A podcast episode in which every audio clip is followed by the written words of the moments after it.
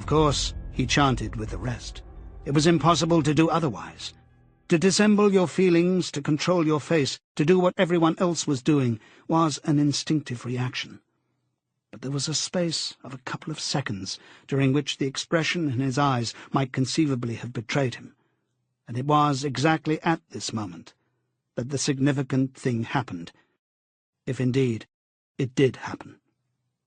Momentarily, he caught O'Brien's eye.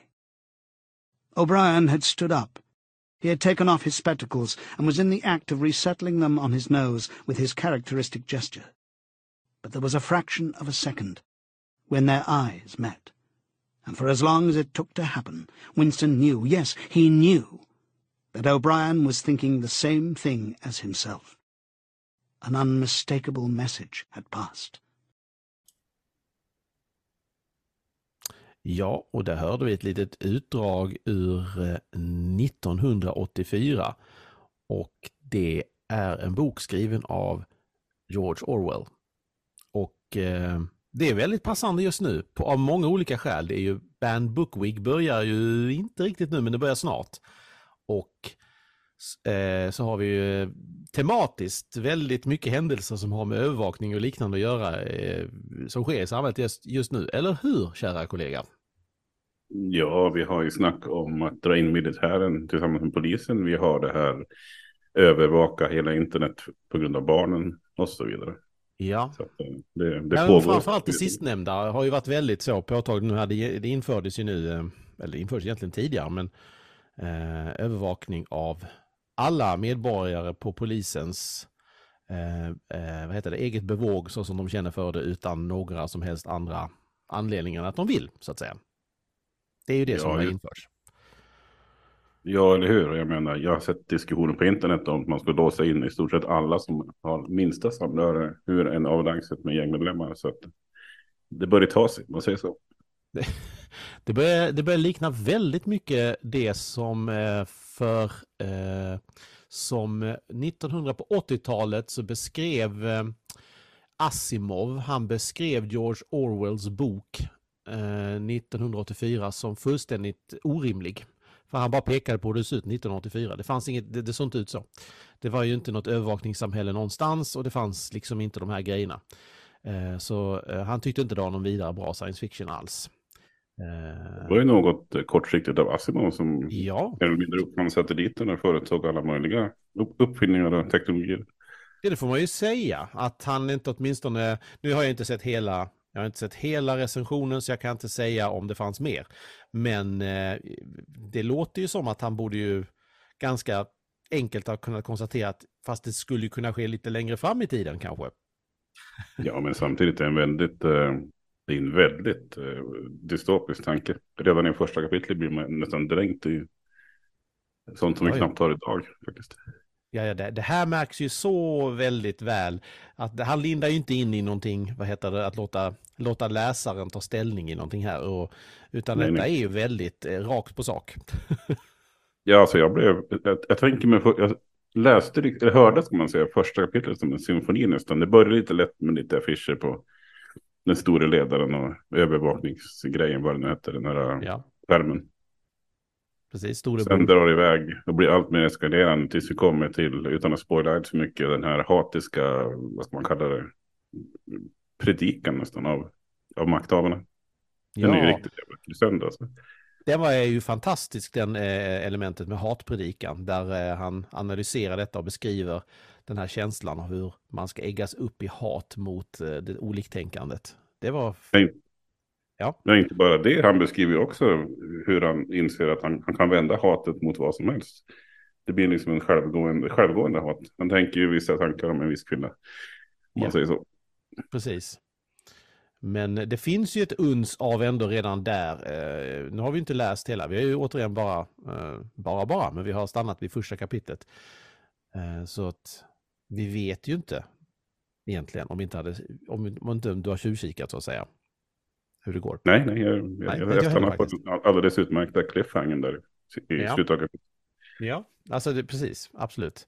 Eh, så att eh, själva rent storyn, vad den tar vägen, det kan vi ju inte säga så mycket om. Mer än att det är ju ganska uppenbart och det, det behöver man ju inte man behöver inte slå upp det här på internet för att ta reda på vad han vad vi har sagt med det här budskapet.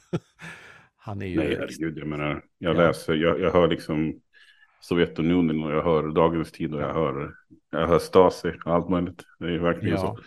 så opremiserat. Ja, Men han är ju inte en, han är ju faktiskt inte en kritiker av Sovjet ur ett västerländskt perspektiv, för han är ju faktiskt socialist. Han är ju demokratisk socialist, socialist eh, istället. Men liksom... han blev han inte lite trött på Sovjet efterhand? På vad sa du? Blev, han blev väl lite besviken på Sovjet här för mig, eller minns jag ja, Sovjet ja. ja. Men han, han är extremt eh, eh, det är det här som är intressanta med eh, George Orwell. Han är inte en kommunistkritiker. Han är en, eller rätt sagt, han är en kommunistkritiker, men han är inte en kritiker av socialism. Utan han är en socialist. Han är ju snarast egentligen en trotskist. Han är bara väldigt mycket emot Sovjet som fenomen den här stora kolossen, den här stora jättestaten och eh, auktoritära. Det är ju det han är emot, inte tanken på socialism.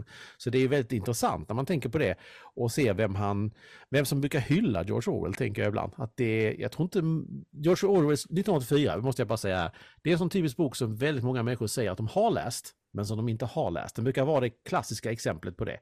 Och det syns tydligt här, skulle jag vilja säga med, man måste läsa på lite om eh, farbror Orwell, för han var ju aktiv i Trotskij-rörelsen och i socialistiska rörelser och så vidare hela sitt liv i princip, även om saker och ting ändrar sig. Alltså jag tycker ju, apropå att 1984 tas upp av folk som inte är socialister direkt. Jag hörde mm. att Jordan B. Peterson hade hyllan och då skrattade till och med jag med. Att... Ja men så är det ju. Alltså, det, det, det var ironiskt. Ja, och det är nog därför folk också just kan så tydligt säga att det är ganska uppenbart att folk inte har läst den. Därför att man har hört budskapet och budskapet är ju universellt eh, anti-auktoritärt helt enkelt.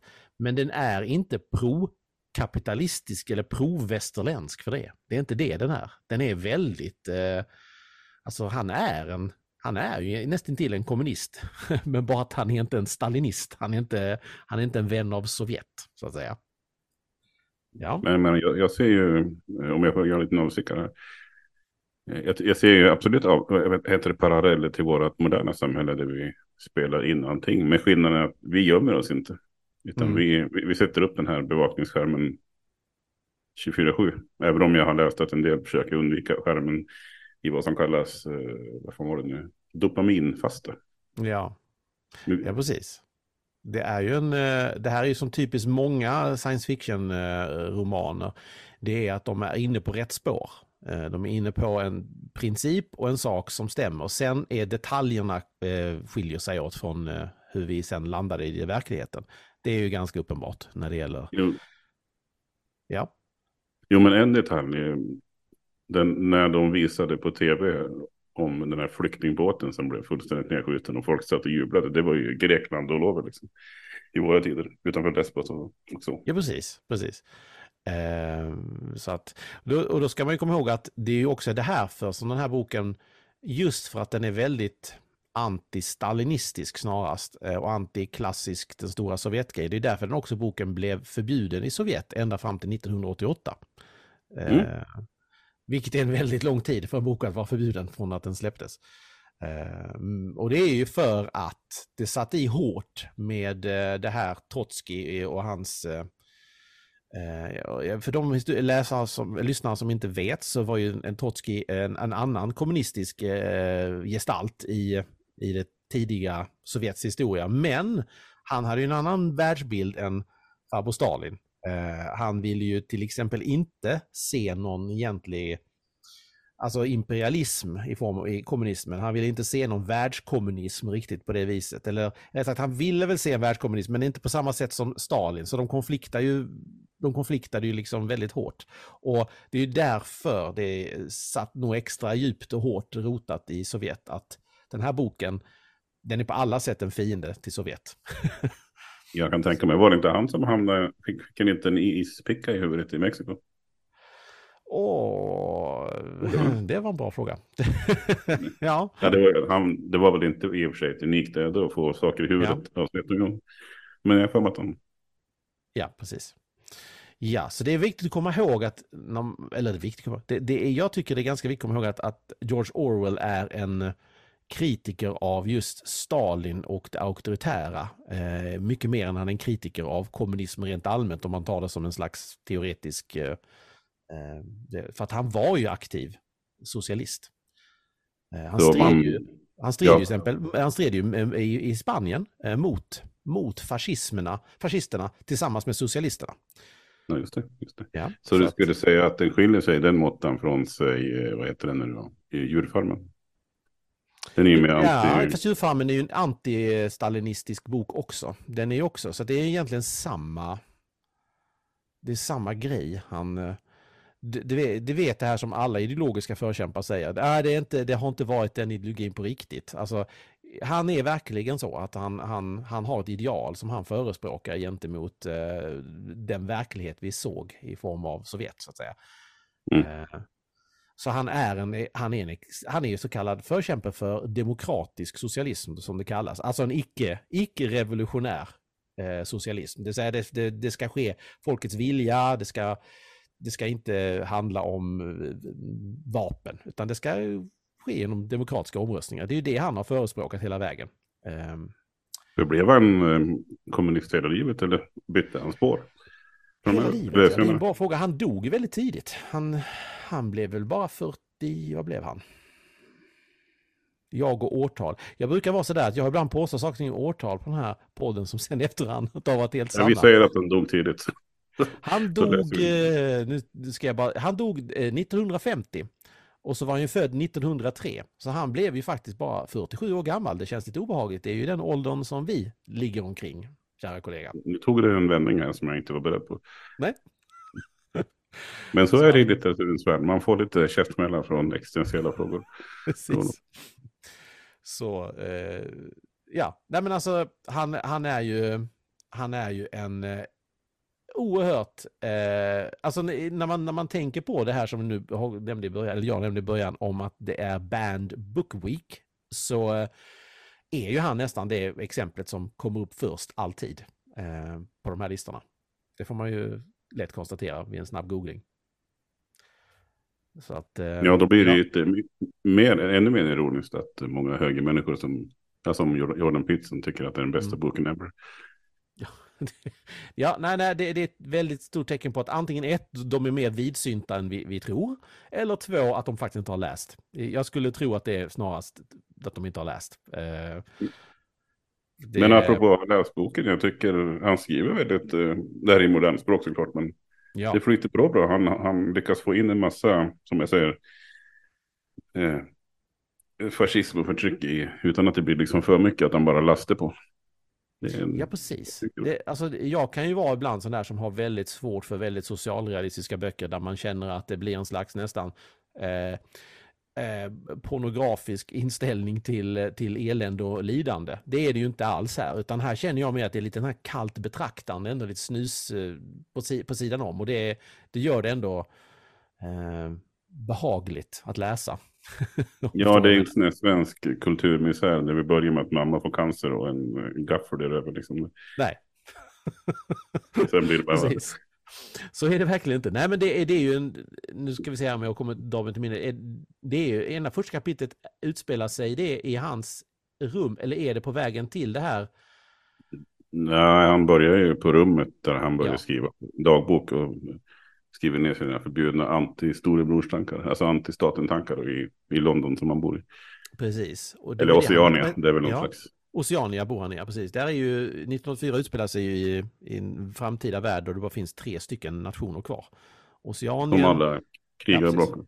Ja, precis. Och nu kommer jag inte ihåg vad de heter. Oceanien, Eurasien och så borta i eh, Kina någonstans. Där är ytterligare en aktör där som jag glömt namnet på. Ja, de nämner, det kommer in en del eh, asiatiska arméer i, i den där hatgrejen. Typ, jag tänker mig att det är typ Kina, Japan och så vidare. Mm, precis. Eh, så att, ja, nej det är, eh, det är ju helt klart eh, miljöerna som beskrivs som man, ja, man hinner med i första kapitlet. Det är ju inte så mycket mer, men man får ju verkligen den här ja, grön, brun, svarta gråskalan framför sig. Jag ser ingenting annat än ett England på 1800-talets slut, 1900-talets början på steroider. Det är bara grått och det är bara mörkt. Och det är bara ja, förutom då Ministry of Truths egna byggnad och lite andra ministeriebyggnader. Allt annat mm. verkar vara korrigerade tak och folk äter råttor på gatorna typ. Ja. Han beskriver inte så mycket, men det blir, han, med få ord lyckas han beskriva en, nästan London efter the Blitz-feeling. Liksom. Mm. Väldigt miserabelt. Ja. Ja, precis. Nej, men det, det, och det, det, i den miljön så det är ju, det är ju inte, det är ingen charmig miljö, det är det ju inte. Men jag tycker samtidigt den är intressant, det är ju en spännande miljö. Det är ju en science fiction miljö, helt klart. Men eh, ändå realistisk på alla sätt och vis. Ja, det finns ju ingenting teknologiskt eller så som inte skulle kunna finnas idag. Typ, bortsett från Nej. infrastruktur, man bygger upp ett nätverk som har kameror i alla hem. Ja, men det, det är ju den biten som nästan är väl mest eh, fascinerande, att den, han hade ju ingen aning om något internet eller något liknande som underlättar sådana här saker, men i dagens läge så skulle det vara ganska enkelt att installera ett övervakningssystem i alla människors hem. Jag tänker det skulle kosta en massa och kräva mycket folk, men i teorin ja, om vi verkligen vill. Ja, om det är allt det viktigaste som staten vet om så, så är det ju inga problem att göra det rent praktiskt. Så att, eh, jag kan tänka mig däremot 1984 så såg man det här som mer som helt absurt bara för att eh, mm. det, mm. då fanns ju inte tekniken för en sån här Nej. sak. Och jag vill nämna en sak förresten så jag inte glömmer bort ja. den. Eh, för den som känner till begreppet tankebrott, tankebrott, thought crime, så förekommer den här för, för första gången. Just det. Faktiskt. Det finns ju, det finns ju en tankepolis och han säger någonstans att ja, han har begått det värsta brottet. De kommer att hitta dig för du har begått det i tanken. A thought crime. Ja. Det var lite... Ja, men det, är ju det, det här boken är ju oerhört viktig. Alltså den har ju format eh, vår uppfattning om, som referenspunkt för så mycket. Eh, just som du säger, thought crime, tankebrott och sådana här saker. Och storebror ser dig. Alltså referenspunkterna som den här boken... Ja, kriget, fred och så vidare. Ja, precis. Ja, ja. Det här, är ju, det här är nog ett av 1900-talets viktigaste böcker på så vis, får man ju säga. Eh, ja, jag ska ju ta och läsa klart hela. Jag misstänker att jag kommer att vara fylld med förståelse för en massa referenser jag använder i mitt liv helt oskyldigt. Ja, precis. En djupare... Ja, ja. Det är, att läsa vidare, absolut. Det har jag inte ens kommit in på ännu, men det är klart. Det är klart. Ja. I synnerhet, den, slu, den slutar ju väldigt sådär, nästan Dickensaktigt, hans noveller. Det knackar på dörren och så den, den, den, liksom. Jaha, ja. Första kapitlet. Ja, just det, det var, eh, du menar första kapitlet, ja. Ja, ja precis, inte boken. Ja, ja precis. Ja, just det, det, hade, det, det glömde jag. Det gjorde jag, ja precis. Eh, det är ju så himla tråkigt med honom att han, som sagt, dog ung, för att han hann ju egentligen bara med två viktigt stora böcker. Det är ju denna och Animal Farm då, som är mer en satirisk komedi. Eh, men bägge är ju superikoniska böcker som eh, av någon anledning ibland får lite dåligt rykte. Jag vet inte varför. Jag kan ibland se dem raljeras över som skämtmässigt. Att just, ja, men just sådana här som Jordan Peterson och sådana, eh, eller lite andra tveksamma uh, unga män, de har dem i sin eh, bokhylla. Så ser man att, jag har sett memes på detta här, uh, där man just beskriver unga män som har Animal Farm och de har lite sådana här böcker i sin bokhylla och då är det, skulle det vara tecken på någonting dåligt. Men det, komiska är att de här böckerna är faktiskt ganska bra. De här böckerna är väldigt skickliga politiska kritiska böcker. Eh, det är ju inte, det är inga politiska manifest som är på samma sätt som, vad heter hon nu? Damen som bodde i USA som är väldigt Ayn populär. Ayn Rand, ja, precis. Det är ju, där har vi ett tydligt politiskt manifest för någonting kanske snarare, som, och då kan man ju börja diskutera liksom ideologi. Ja, hon är ju ultraliberalismens moder i någon mått. Ja, precis. Och ja, men, eh, motsvarigheten till Marx nästintill på en del punkter liksom, kan man säga. Även om inte det är egentligen, hon har en skönlitterär bok, det är ju inte samma sak så att säga. Men visst finns det liksom så. Men det gör det ju inte här, utan det här är mer en, det här är mer en värderingstext om just frihet mot eh, auktoritära. Helt enkelt. Ja, han var ju ute långt i förväg, det kan man säga, om, man, om det här är hans vision av framtiden. Med tanke ja, på, som du säger, bristen på teknik på den tiden. Och eftersom det då inte är en högerbok på något vis alls, den här. Det här är ju inte en, en ett, ett, eh, eh, vad ska vi säga, nyliberalt manifest, så som det ibland av någon märklig anledning skildras av. Antagligen av kritiker som lika lite har läst boken, så som sådana som ibland förespråkar den har läst boken. Så Mm. eh, jag tror det är det som är det stora problemet. Det är många som slänger med den här boken till höger och vänster som inte har läst den faktiskt. Eh, Nej, men alltså bara sammanfattningen gör ju att man blir lite revol- revolutionär. Så jag förstår att den lockar folk. ja, precis. Ja, nej.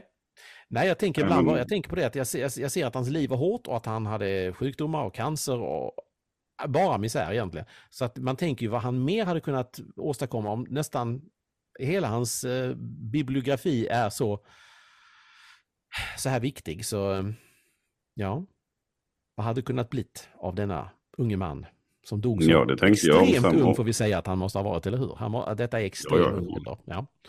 Jag tänker lite samma sak om förra veckan. Edith Södergran, hon dog också rätt uh, undanskymd och sådär. Hon hade kunnat är få en... med alla författare att dö unga? Vad är detta? Eller många i alla fall. Ja, det är passionen bränner i deras själar. Jag vet inte. Det blev jag väldigt poetisk. Den här ömtåliga poet och konstnärssjälen, den, den, det, det är inte samma sak som en stadig, stabil kropp liksom. Nej, alltså det finns ju i och för sig arbetarklassförfattare, men det brukar vara mera poet, poetsjälar som blir... Ja, nu ska ja, vi inte sitta här och döma hela klasser i samhället, men Nej, kanske inte. Det var inte, så, det var inte alls meningen, men jag tänkte det bara... Jag, tänk, jag, jag, jag bara såg ett, en, jag såg bara en tråd och jag ville dra några trådar mellan den här, hur svaga de trådarna egentligen än var. Så det var mer det. Så att, eh, ja. Det är intressant också att han slänger sig med en liten grej där. Det, det, det glömde jag säga. I första kapitlet så slänger han sig med en lite sån här klichébeskrivning av en person, nämligen den här eh, protagonisten som man ska lära, eh, eh, ska lära sig hata. Eh, Beskrivs hon är- inte han med, eller, eller, det är väl han som beskrivs som en, en kliché-judisk eh, uppsyn med ansiktet. ja, det menar han. Precis. Ja, Ja. gjorde ja, precis.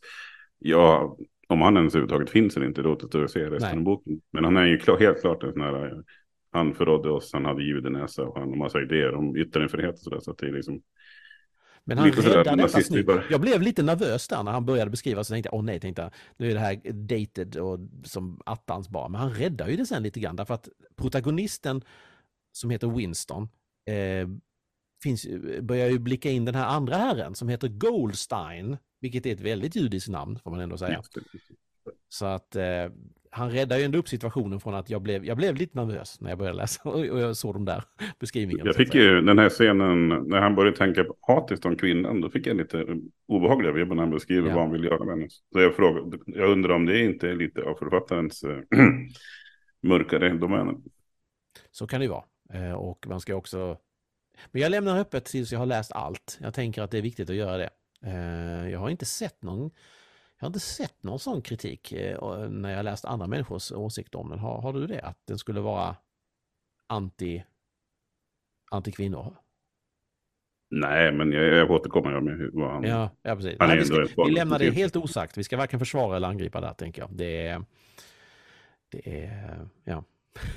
Men eh, vi ska ju säga angående eh, Dan Book Week att vi kommer att fortsätta lite på det temat med för båten böcker. Ja, det ska vi absolut göra. Vi lämnar därhän när det blir och vilka, det, vilka eh, vi hade tänkt ge oss på. Men absolut blir det ju så att vi, vi måste ju stödja detta, för vi stödjer givetvis det fria ordet. Och eh, det finns mycket böcker som har, behöver lyfta fram genom historien. Ja, och i största allmänhet att samhället inte går emot ett, eh, ja, som det verkar gå i, samhället, i Sverige nu, utan att bli alltför politisk. Ja, precis. Nej, precis. Eh, nej, nej. Det är ju... Det är ju... ehm, Det är ju så. så att, ja. Ja, Ja, Men, nej, men eh, jag tycker eh, fem sta- Stalinstjärnor och fyra minst. fem av fyra säger du. Ja, Jag säger att rent litterärt läsmässigt så känner jag att den är fyra av fem med väldigt bra betyg. Jag eh, gillar det och jag är nyfiken på att läsa vidare. Det enda jag eventuellt känner att det risken är att den är kanske inte så spännande. Det är möjligt att den, det är ju en rätt massiv bok. Alltså det, det kanske tar en stund att ta sig igenom och eh, då krävs ju kanske ibland lite spänning och lite för, eh, alltså karaktärsutveckling och sånt. Och jag, ja, men jag är beredd att förlåta Ja. rätt mycket sånt om, det, om man Ja. skriver bra och fortsätter med. Ja, men Bara jag har hört att- lite negativ kritik om just karaktärsutveckling, att det är inte så mycket av det. Eh, Mm. det blir man ju lite, det är en sån sak som vi aldrig riktigt kan beröra eftersom vi bara oftast hanterar första kapitlet. Men Nej, nåja, vi kommer att komma tillbaka till en del böcker, det har vi lovat. Det har vi gjort. Det här är en, det här är en, komma tillbaka-bok. Den hamnar på listan över dem som... Absolut. Ja, ja, absolut. Ja, ja, men... Ja. Eh, Ja, nej. då tänker jag att eh, veckans eh, första, Bandbook, veckans första eh, epos är avklarat. Jag kommer åt. Ja, absolut. Men eh, tack för detta avsnitt då. Mm, Tack själv.